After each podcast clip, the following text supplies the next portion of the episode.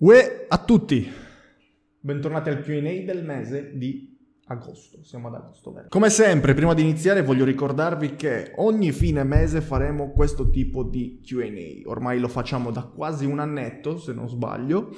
E come sempre voglio dirvi molto molto velocemente quelle che sono le regole, molto molto semplicemente su Instagram, andate a seguirmi su Instagram per non perdervi mai le ultime news e il post che pubblico ogni fine mese per raccogliere quelle che sono le vostre domande.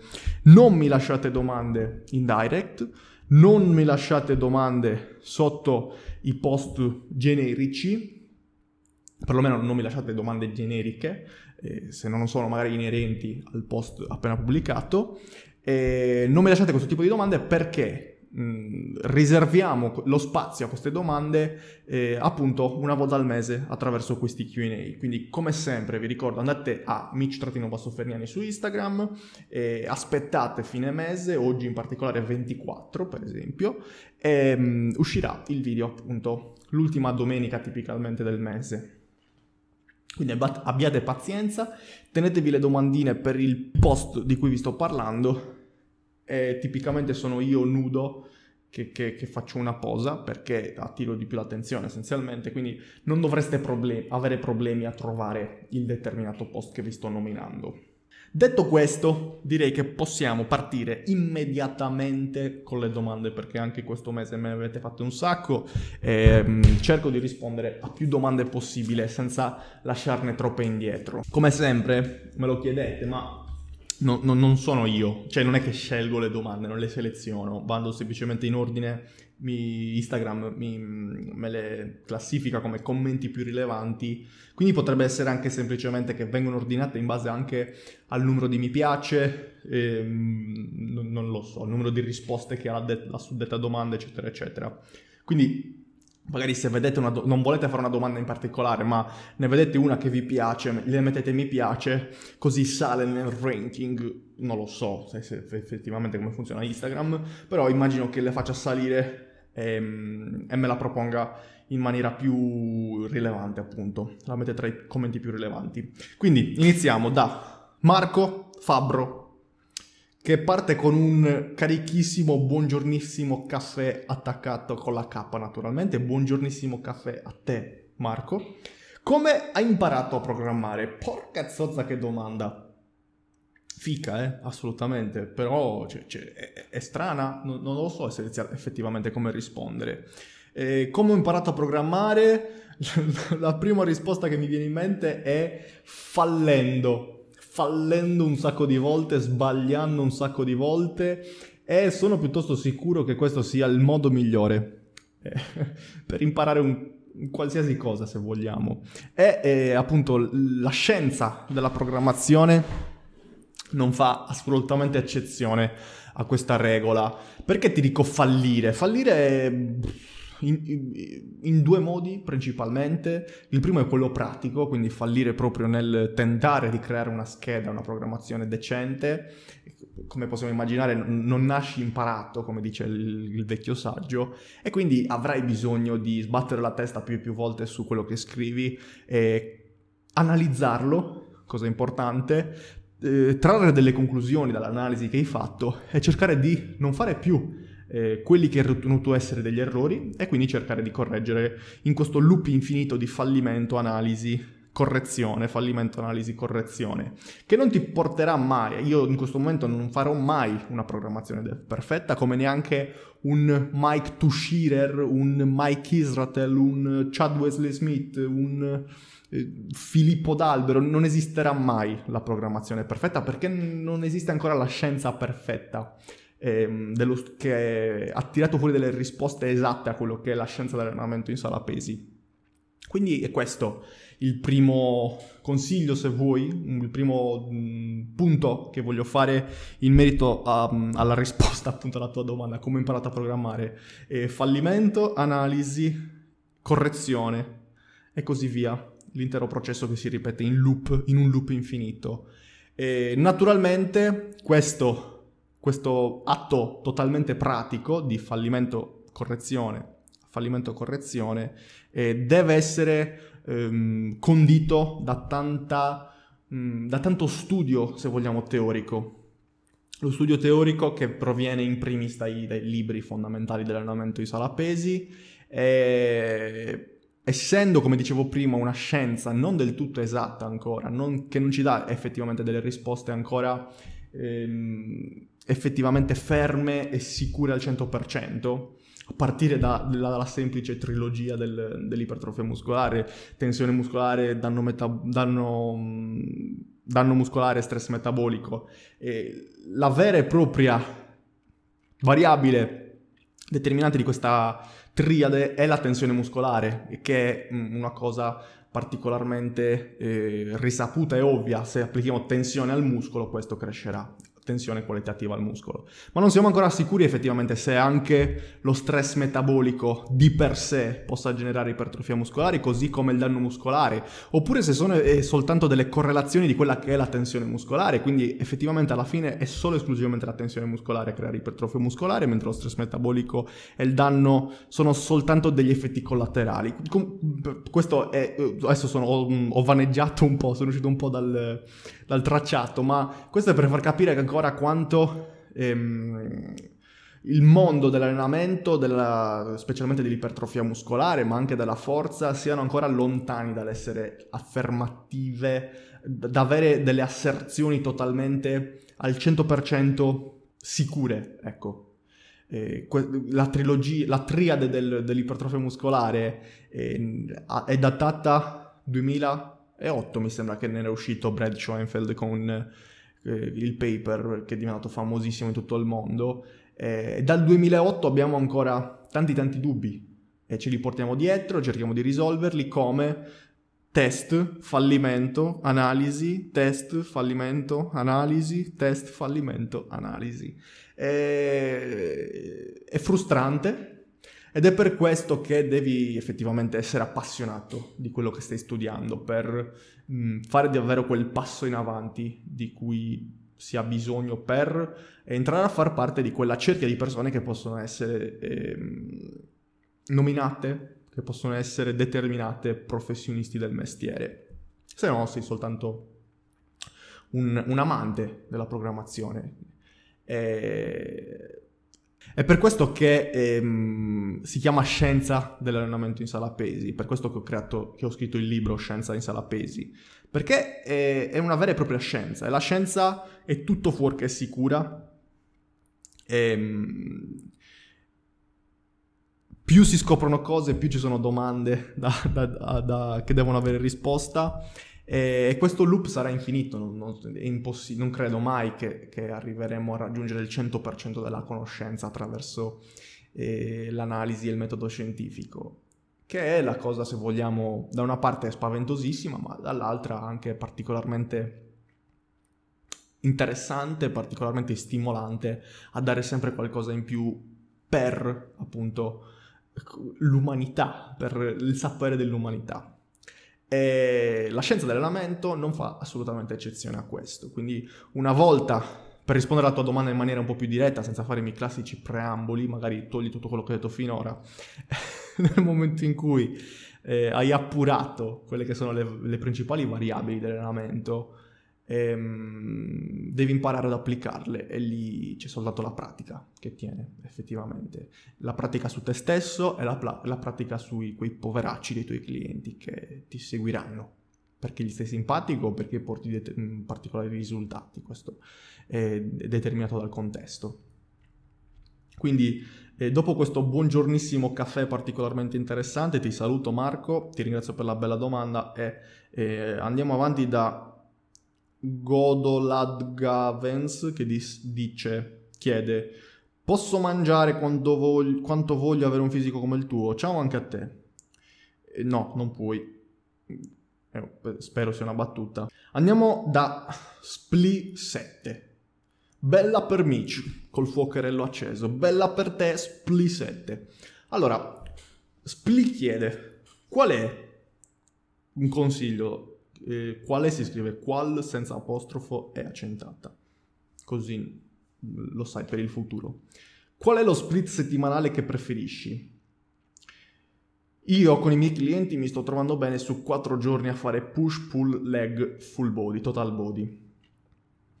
qual è la split che preferisco? Eh, mi dispiace, mi odierete tantissimo, ma dipende, dipende dal contesto. Eh, quella che mi proponi tu è una bellina split, la uso anch'io, push pull leg full body, che però ha eh, il classico problema della, che si porta dietro dalla push pull leg, che è quello della, dell'ordine appunto delle sedute. Perché non mi piace la classica push pull leg? Perché, ha, perché vede la sessione di back, la sessione di gambe, la sessione di tirata e la sessione di gambe molto molto vicine e una va a rompere le palle all'altra essenzialmente. In più, in questa divisione che mi hai nominato, eh, le gambe sono anche prima della sessione di full body, quindi tu andrai a eh, rompere le palle alla sessione di gambe tramite la sessione di tirata del giorno prima, comunque la precedente sessione di tirata, e poi andrai a rompere le balle alla sessione in full body tramite l'allenamento delle gambe della sessione precedente. E quindi, mh, mm, allora, premettiamo che se stai applicando questo tipo, di progress- questo tipo di split su un novizio, fotte sega, fai benissimo, va alla grande così, rimani eh, proprio alla base, eh, anche già quattro giorni settimanali sono un'ottima frequenza, eh, un novizio non riuscirà mai a spremersi così tanto da avere la, la necessità di dividere in maniera diversa le, le, le split, le sedute magari per un intermedio avanzato che inizia a sollevare dei bei carichi, che inizia a, a riuscire ad esprimere una qualità eh, più interessante all'interno delle sedute, potrebbe essere intelligente, potrebbe essere una buona scelta quella di andare a mettere magari la seduta di gambe come prima seduta della split, quindi eh, seguita dalla push. Quindi leg, push, pull, eh, magari aspetto un giorno e mi faccio la full body questa mi piace già di più per darti un, un, un, esempio più pratico di quello che è la mia idea in merito quella, alla tua proposta. Per quanto riguarda la mia split preferita, ehm, ti dirò, per esempio, con il template personalizzabile avanzato, con l'ultimo aggiornamento, adesso ho mh, dato, tra virgolette, e compreso nel pacchetto anche, comprese anche delle schede di allenamento, tra le quali c'è anche la, una split in full body per tre giorni settimanali, una split in upper lower per quattro giorni settimanali e una split in leg push pull, push pull leg eh, per le sei sessioni settimanali. Perché l'ho fatto per dare prima di tutto un riferimento per vedere anche come funziona il template, per dare delle schede eh, effettivamente perseguibili fin da subito Ehm, anche perché le uso io stesso come delle basi, le split classiche, le uso come delle basi per scrivere delle split più eh, personalizzate, più contesto dipendenti. Come ti dicevo prima, l'analisi sulla tua split è stata fatta basandosi sul fatto che eh, probabilmente si esprime la qualità in un certo modo, si, esprime, si mh, accumula fatica in un certo modo in, in quel determinato ordine delle sedute e quindi potresti andare a rompere le balle alla seduta successiva e quindi può essere intelligente andare a ordinarle in maniera diversa. Questo concetto si può applicare sia per tutte le altre split eh, in questa visione macroscopica, ma anche con la vera e propria selezione degli esercizi all'interno della singola split, della singola seduta. Quindi eh, sì, ok, possiamo parlare sempre di upper lower, upper lower per esempio per quattro giorni settimanali, ma eh, mi piace molto andare a contaminare quelle che sono le split base.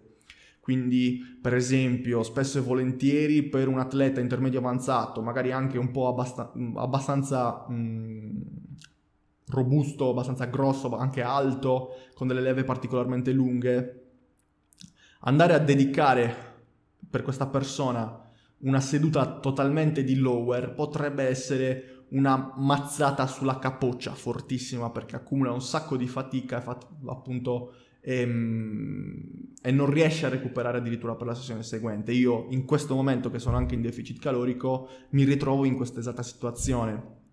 E che cosa vuol dire? Vuol dire che se dovessi fare una seduta di lower con 20 serie, 15 serie totali, ci metterei due ore, mi distruggerei completamente, non riuscirei a recuperare per la seduta successiva e non riuscirei a far progredire ehm, le, lo stimolo per più di tre microcicli. Come, come possiamo intuire questo non è particolarmente produttivo per il mio determinato contesto. Per un novizio naturalmente è la situazione completamente opposta, un novizio deve ancora imparare a padroneggiare quelli che sono i movimenti in sala pesi, deve imparare ad esprimere qualità con i, con i singoli esercizi e quindi avrà bisogno, potrebbe aver bisogno di una singola seduta dedicata singolarmente alle gambe. E quindi ti ho già dominato due contesti. Cosa fare? Eh, il, il, nel mio caso, per esempio, non faccio mai una, soltanto una seduta di lower eh, quando ho quattro giorni settimanali, ma in quella seduta di lower ci infilo anche le braccia, spalle, bicipiti e trecipiti. Perché? Perché così eh, spalmo meglio il volume all'interno della, del, della totalità della settimana. Faccio sedute di gambe soltanto con le 5 e le 6 sedute settimanali perché eh, ho più spazio di manovra e posso dedicare effettivamente soltanto una seduta a poche serie per le gambe recuperabili e in cui posso esprimere abbastanza qualità. Quindi, di nuovo, per rispondere alla tua domanda, non ho una split che preferisco perché eh, vado sempre a basarmi molto su, sul contesto che ho davanti, sull'atleta che ho davanti eh, sulle sue caratteristiche, sul uh, momento in cui si trova del suo percorso, sul uh, proprio il periodo, se, in, basandomi su quella che è la sua dieta, basandomi su quelle che sono le sue risposte ai determinati esercizi, eccetera, eccetera. Non ti saprei dire a priori quella che è la mia split preferita, probabilmente ti direi una full body più volte possibile, eh, come anche perché ho fatto un video in merito molto molto carino in merito alla full body in cui parlo proprio del, dei benefici che ha su carta che vanno a rispecchiare al 100% quelli che sono le, quello che le evidenze scientifiche più recenti ci vengono a, a mostrare e va a sfruttarlo al 100%, al 100% va a sfruttarlo al, più di qualsiasi altra seduta perché aumenti la frequenza come se non ci fosse un domani. Se sei interessato e trovi il video su YouTube tranquillamente, basta che cerchi full body Mitch Ferniani e dovresti trovarlo tranquillamente. Detto questo, ti ringrazio e ti saluto Spli7 per la bella domanda. Andiamo da Big Caesar, immagino si legga, Cesar con due R, che mi dice che fisico di merda e genetica mediocre. Comunque, guarda sempre i tuoi video, sono molto utili e sei bravo a spiegare. Punto. Punto molto molto irruento. Eh,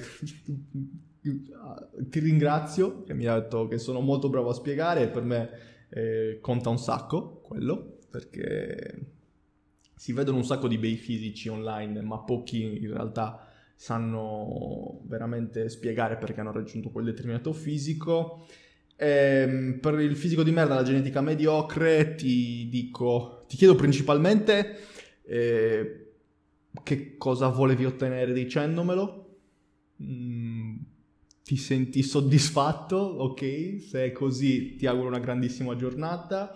Nel caso in cui l'avessi fatto, come immagino, assolutamente non ti reputo una persona cattiva, non ti reputo una persona perfida, e invece penso che tu volessi farlo per farmi notare una determinata variabile di quello che è il mio aspetto fisico, eh, volessi semplicemente farmi crescere come individuo e il che eh, mi fa molto piacere, sono sicuro che l'hai fatto comunque con questo intento e ti voglio rassicurare dicendoti che eh, non mi interessa minimamente quello che è il tuo parere eh, per un paio di punti principali.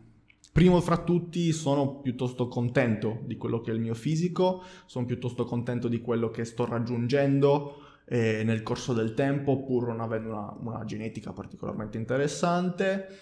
Eh, non ho mai ricevuto commenti particolarmente negativi dal sesso opposto, cosa che mi interessa molto di più sinceramente rispetto al tuo commento.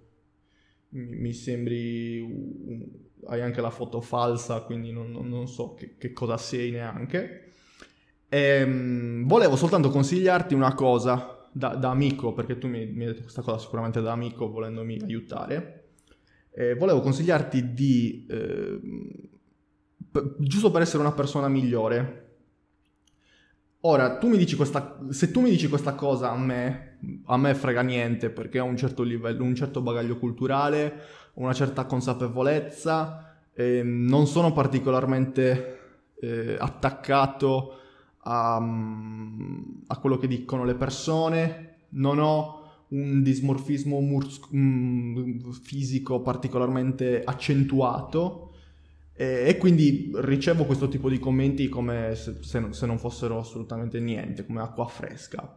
Però vorrei farti presente che un commento del genere su una persona magari un po' più debole, un po' più ignorante, un po' meno razionale, un po' meno consapevole di quello che sono io, ehm, fare un commento su una persona del genere potrebbe creare dei problemi anche piuttosto importanti, specialmente se protratti nel tempo, in cronico, e ehm, sarebbe meglio evitare di farli. Ripeto, se, se, mi, se, vuoi farmi questi commenti sotto i post mm, o sotto i video non mi interessa particolarmente, anzi eh, aiuti il, l'algoritmo dei, dei, social a salire tramite un commento, io ti rispondo con un semplice, mm, con un semplice grazie e, e, si chiude lì, però magari evita di farlo per su contro, tra virgolette, o per aiutare assolutamente, come sicuramente in questo caso, altre persone. Ti ringrazio comunque per il bravo a spiegare eh, sono contento che ti piacciono i miei video, eh, sono contento che, che, che bazzichi nel mio canale e ti saluto, che non mi hai salutato neanche. Magari la prossima volta mi saluti prima di dirmi che sono una persona di merda. Che ho un fisico di merda, scusa. Tra l'altro ne approfitto anche del fatto che mi hai detto questa cosa per farti notare che sono che faccio anche da modello per una marca d'abbigliamento che mi sponsorizza. Eh, vi ricordo che queste magliette fighissime le trovate su kaizenatletica.com, usate il codice sconto MIC e avete anche mm, una, una, detrazione da quella che è il prezzo totale. E mi fareste un grosso favore appunto associando il mio nome all'acquisto. Vi ringrazio e andiamo avanti. Uno spaesato, che salutiamo, nessuna domanda in particolare. Ah, Solo mille complimenti per la condizione raggiunta e le, ultime tips, e le tue ultime tips sugli allenamenti. Mille spunti da cui trarre come sempre. Cuoricino, cuoricino, ti saluto, ti ringrazio. E mi fa un sacco piacere che stai traendo degli spunti interessanti dal, da quello che dico, da quello che faccio, dai miei contenuti e faccio un grosso ghigno a Big Caesar.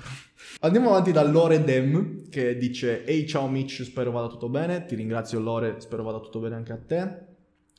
La mia domanda è, vorrei capire come sono distribuite le serie settimanali per gruppo muscolare. Mi spiego. Se io dico faccio 20 serie di gambe a settimana, sono inclusi glutei, quads e femorali? Per la schiena si intende romboide, trapezio, dorsali piccolo rotondo, eccetera. Spero di essermi spiegato, non sapevo come esprimere la domanda. Lore, ti sei spiegato bene e adesso magari riformulo un po' meglio le tue parole, o comunque in maniera diversa le tue parole, non meglio, non peggio, per vedere se ho capito io quella che è la, la domanda. Tu mi chiedi essenzialmente come attribuire un, un determinato esercizio a un determinato gruppo muscolare e se questa attribuzione comprende più muscoli o uh, determinati fasci. Intanto, eh, molto semplicemente per rispondere a questa domanda ti rimando a, a, a tutti i mille video che ho fatto sul canale, c'è anche la playlist guida all'ipertrofia muscolare, eh, ma adesso se vai a iscriverti alla newsletter ti arriva anche gratuitamente proprio in formato ebook e lì trovi la divisione per come la intendo io per ciascun distretto muscolare. In, che, in, base a che cosa è fatta questa divisione? È fatta in base a quella che è la, la biomeccanica essenzialmente del corpo, andando a considerare il fatto che eh, e cercando anche di ehm, semplificarla il più possibile per non andare a distruggerci la testa quando andiamo a, a, contare le serie allenanti, che è anche se vogliamo il metodo più utilizzato attualmente eh, con la ricerca scientifica. Che cosa intendo? I movimenti di spinta orizzontale vanno ad allenare il petto, sì, comprenderanno anche una porzione del deltoide frontale e del, deltoide, del trecipite, ma eh, per il principio di renderci le cose più semplici, non più difficili, andremo a contare soltanto una serie per il petto. Quindi una serie di panca piana è uguale a una serie per il petto. Tutte le spinte verticali vanno a farci lavorare principalmente il deltoide, deltoide frontale, deltoide laterale, stabilizzatore del deltoide later- ehm, posteriore, il tricipite, il fascio clavicolare del pettorale, sì, tutto molto bello, ma noi vogliamo semplificare. Quindi se vogliamo fare le cose super semplici possiamo dire che spinta, oriz- spinta, verticale e alzata laterale sono per le spalle in generale. Se vogliamo andare un po' più nel dettaglio possiamo dire che le spinte verticali molto probabilmente se fatte con un grado di adduzione dell'omero eh, poco ampio vanno a reclutare maggiormente il deltoide frontale, mentre se andiamo ad aprire completamente, cosa che non consiglio per quanto riguarda le spinte verticali perché si va a compromettere quello che è il piano scapolare, eh, potrebbero andare a reclutare maggiormente eh, anche il deltoide laterale. Eh, se non ti vuoi fare tutti questi ragionamenti, molto molto semplicemente prenditi la mia guida, eh, sono segnati anche degli esempi degli esercizi, così ti fai una, un'idea un po' più specifica di quello di cui sto parlando. Oppure trovi anche la playlist qui su YouTube. Le, ogni video dedicato a ciascun gruppo muscolare e te ne parlo nel, nel dettaglio. Una playlist piuttosto vecchia, ma che ha comunque una rilevanza particolarmente interessante ehm, allo stesso modo. Per finire gli esempi, tu mi parli di gambe e di schiena eh, io con schiena intendo dal trapezio al gran dorsale, quindi tutto la, il fascio posteriore, per, sempre per il fatto che voglio semplificare, ed è anche la divisione che utilizzo nel TPA, nel template personalizzabile avanzato, così come ehm, per le gambe vado a comprendere tutti i fasci posteriori, quindi glutei femorali, in glutei femorali, quindi li comprendo tutti nello stesso conteggio, mentre li divido in le serie per i quadricipiti che hanno bisogno di lavoro specifico. Perché? Perché biomeccanicamente sono lavori opposti, fanno movimenti opposti, fanno fare movimenti opposti alle articolazioni e quindi avranno bisogno di essere stimolati ehm, equamente sicuramente nel corso della programmazione o comunque ehm, se non equamente in base a quello che il contesto va a dettarci. Andiamo da Marco Ioriz. Ciao Mitch, ciao Marco. Correre il giorno dopo aver allenato le gambe può compromettere la crescita muscolare o anzi può beneficiare sul recupero. Per corsa intendo a ritmo costante con intensità media elevata a 5 minuti al chilometro circa. 5 minuti al chilometro. Perché mi devi incasinare il cervello? Si dice il contrario di solito. Comunque, quando si tratta di cardio, che si va sempre alla divisione di LIS e di HIT, quindi ad alta intensità o a bassa intensità, più che andare a fare riferimento a incredibili ricerche scientifiche che dicono che mm, una cosa è meglio dell'altra perché sì, lo dice la scienza, andiamo a usare un po' quello che è il cervello, un po' quello che sono i ragionamenti più primordiali che ci, ci permettono di sopravvivere ogni giorno, se vogliamo. Ehm, se la, dipende dall'intensità, principalmente. Se la seduta di gambe è stata incredibilmente tosta, tanto che il giorno dopo eh, hai ancora i DOMS, molto probabilmente non sarà il caso di andare a farti una corsa altrettanto intensa, ma invece sarebbe più il caso di farti magari una camminata tranquilla eh, che ti permetterebbe assolutamente di recuperare meglio dalla seduta, dalla, mm, dalla seduta precedente. Nel momento in cui la seduta di gambe non fosse particolarmente intensa e non avesse un particolare volume da, mm, da, dal quale recuperare, probabilmente andare a farti una corsetta non ti farebbe alcun male. Il problema potrebbe essere nel momento in cui la corsetta la dovessi fare prima magari della seduta di gambe, allora andrebbe ad intaccare quello che è l'allenamento in sala pesi.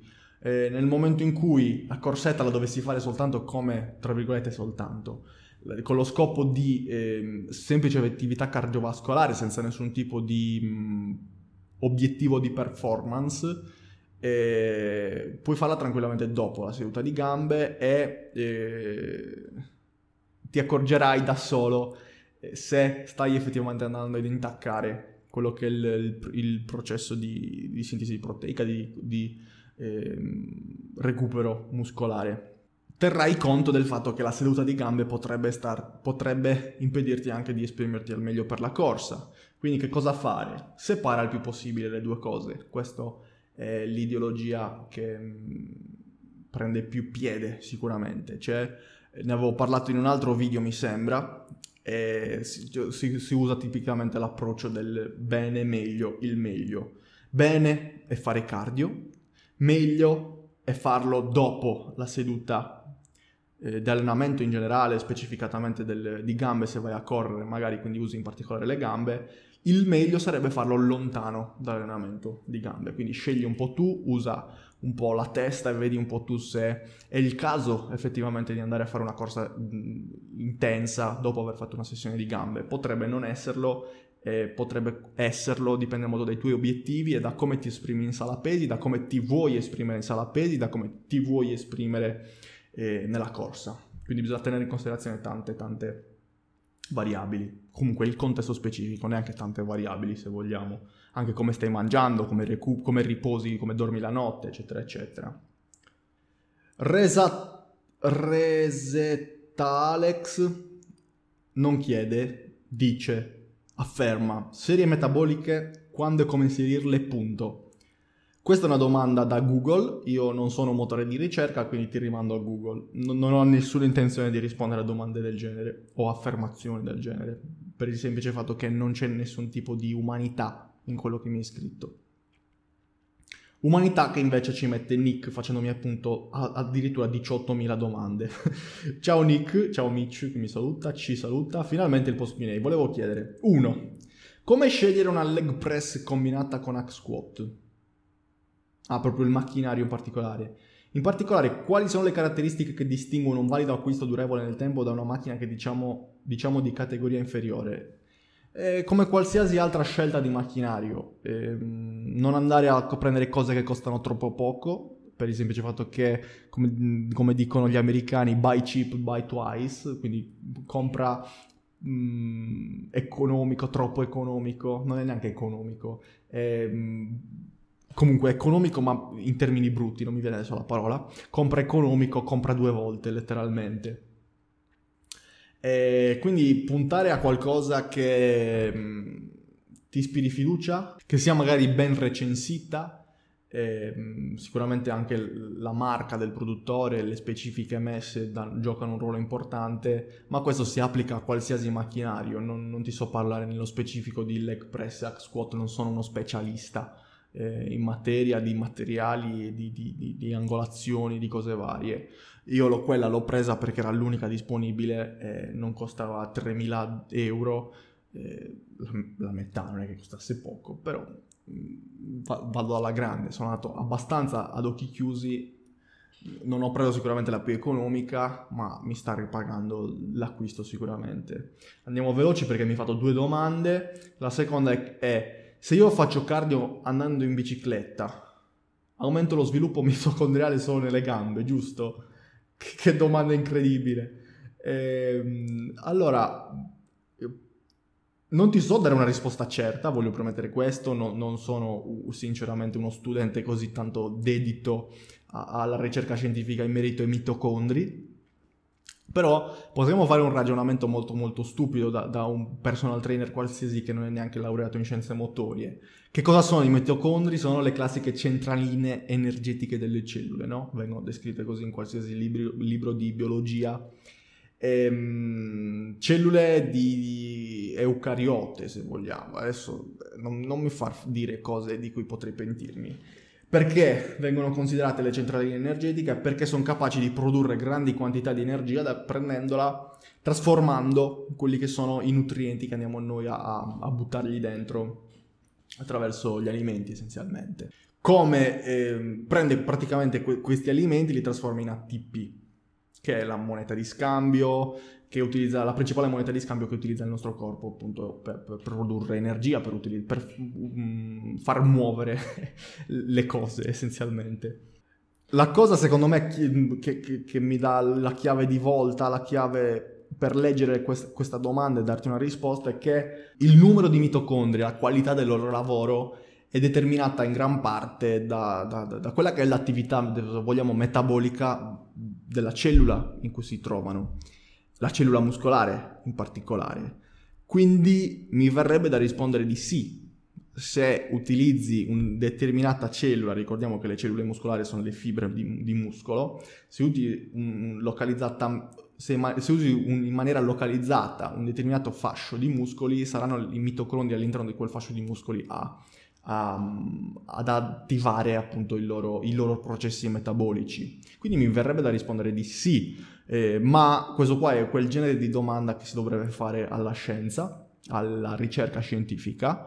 Eh, non so se, non, sinceramente non sono mai andato su PubMed a scrivere eh, metabolismo mitocondriale localizzato, non lo so, magari prova a cercarlo scrivendolo in inglese, magari localized mitochondrial eh, oxidation potrebbe essere, perché si tratta di ossidazione, adesso non mi ricordo esattamente i termini, sinceramente sono un po' arrugginito, ma magari trovi qualcosa, qualche ricerca interessante in giro per la rete, sicuramente sì. Andiamo da Duraz, lo dico Duraz perché ha due D all'inizio, non perché sono sardo. ciao amici, ciao Duraz. La OHP porta transfer di forza nei dips? Porca zozza. Sì, generalmente ti potrei dire di sì. Perché? Perché vanno a sfruttare mh, dei muscoli simili. Muscoli, sono tutti muscoli di spinta. Quindi qualsiasi esercizio che va a utilizzare i muscoli di spinta, molto molto probabilmente in maniera eh, dal più specifico al meno specifico andranno ad influenzare quello che è il movimento che, su cui vuoi, vuoi migliorare. È un po' come dire che gli skull crusher vanno a migliorarti la panca piana. Sì, vai a potenziare i tricipiti e magari se nella tua panca piana il tuo punto dolente è il tricipite potrebbero servirti in particolar modo. E bisogna analizzare il contesto. Duraz. Marco Ruzzo.rar, che anche lui senza salutare, dice cosa ne pensi della J-Curve, J-Curve Bench Press? La J-Curve Bench Press, che non è altro che il, tragitto che fa il bilanciere, teoricamente su carta è il miglior modo di fare panca piana. E consiglierei, consiglierei di prenderlo in considerazione per i powerlifter, e di non pensarci particolarmente se sei un bodybuilder o una persona che persegue tranquillamente il fitness. Matti PT chiede: Ciao Michele, ciao Matti, ti scrivo a proposito del QA di agosto. Assolutamente sì, siamo pronti. Stacco semisumo, io solo quello. Sapresti indicare una stance dei piedi in generale e il setup per una sua corretta esecuzione? Consciente del fatto che ogni persona è a sé, ergo avrà una sua priori- propria impostazione che potrà essere eh, di interesse a molti tanks. Come dici tu, ogni persona è a sé, assolutamente sì, e quindi c'è poco da aggiungere essenzialmente. Semisumo vuol dire che è un misto tra il regolare e il sumo, ma che le gambe comunque risultano sempre essere fuori da, dalla presa. Quindi risultano essere nel lato al lato del, del, del, del, braccio essenzialmente. Tutto quello che è da fuori dal braccio a il disco è sumo.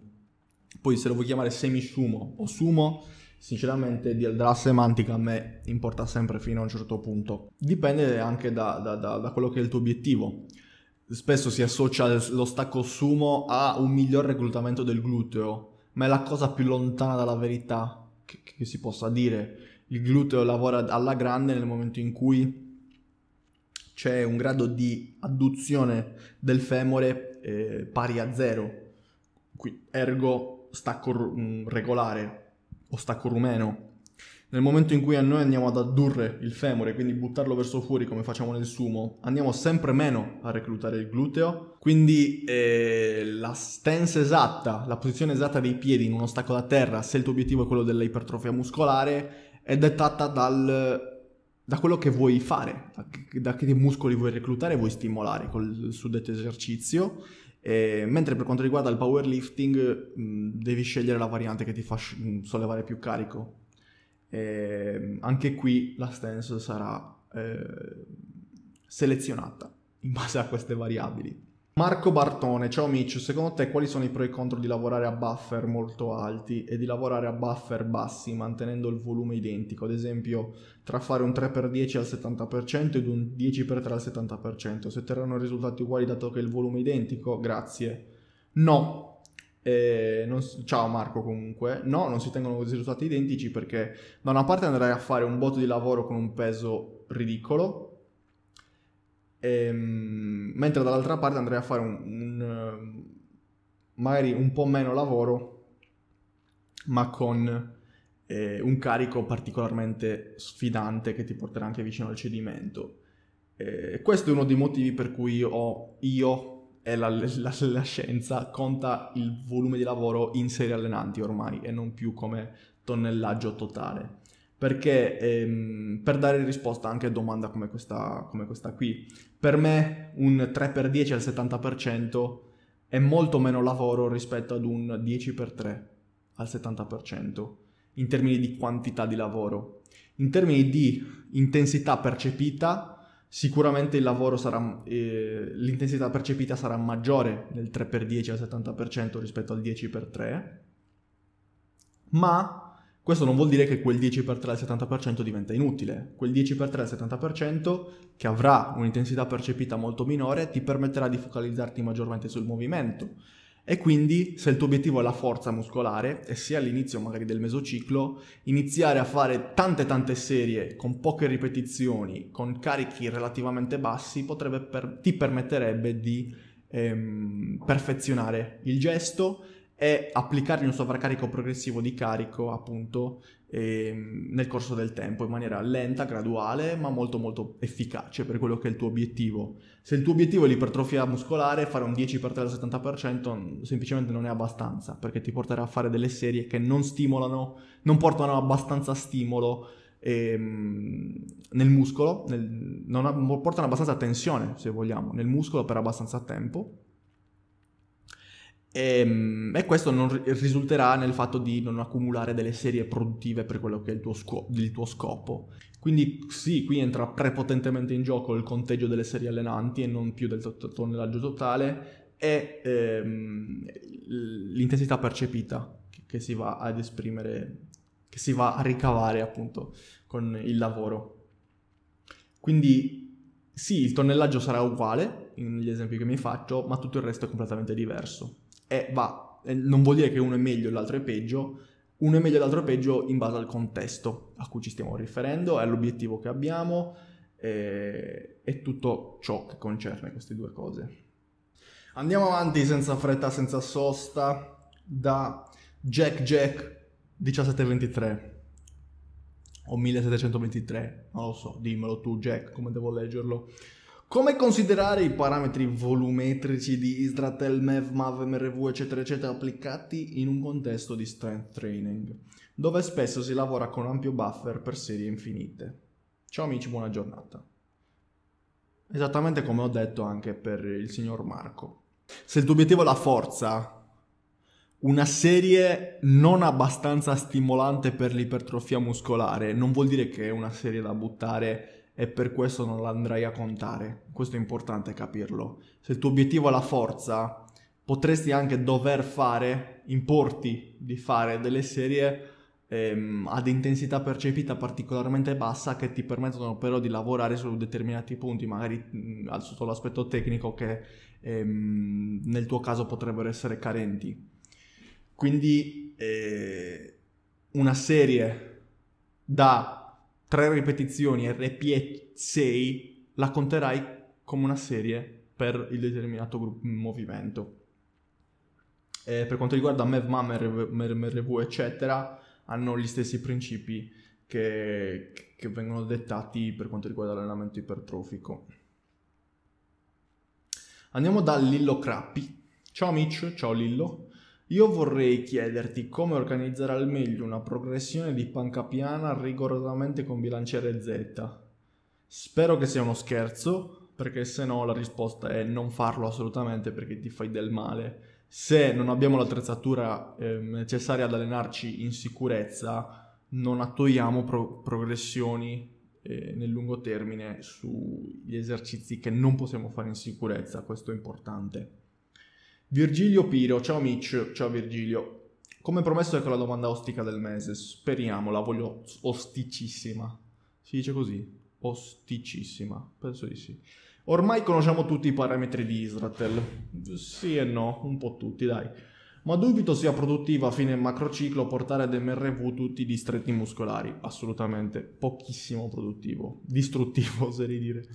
Quindi, quanto spingere quanti spingere al massimo, quanti tenere in MAV e quanti in MEV, posta in maniera alternativa. Esiste un teorico volume total body da non superare per non inficiare il recupero generale?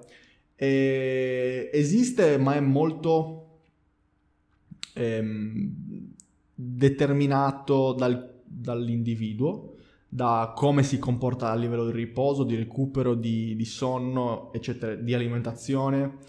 Eh, e questi, già queste cose vanno infi- a influire in maniera incredibile su, su, le, su, quella che è la capacità di recuperare da determinati volumi di lavoro di qualità. E, e, quindi già questo è un parametro da tenere in considerazione. Come dici tu, no, assolutamente no. Eh, non è che all'interno di ciascun mesociclo io porterò tutti i, i gruppi muscolari o i movimenti a, al loro MRV, poi scarico e ripeto il processo all'infinito perché è veramente una cosa distruttiva. Eh, specialmente nel momento in cui eh, hai poche sedute di allenamento mh, mm, settimanali puoi andare in, in, sala poche volte o vuoi andare in sala poche volte. In questi casi naturalmente sarà impossibile accumulare abbastanza volume di lavoro da far crescere tutti i gruppi muscolari contemporaneamente. E questo è eh, il momento in cui si devono prendere delle decisioni. Quindi ehm, se per esempio io mi faccio tre sedute settimanali, non potrò mai portare avanti più distretti tutti in una volta, più di due distretti in una volta, perché se no le singole sedute sarebbero incredibilmente intense, piene di lavoro, eh, dur- i miei allenamenti durerebbero 3-4 ore, eh, divent- farei tantissimo volume spazzatura e alla fine dei conti non mi porterei neanche a casa quello che è il volume utile a far crescere tanti muscoli tutti in una volta. Quindi qual è le, la soluzione a questa cosa, la soluzione è ehm, lavorare su diverse variabili in base al, al, periodo in cui ci si trova, quindi focalizzarsi su gruppi muscolari che, che si vogliono far crescere, quindi su eh, per esempio io voglio far accentuare il V-tape, ok? Cosa devo fare per accentuare il V-tape? Devo far crescere la schiena e le spalle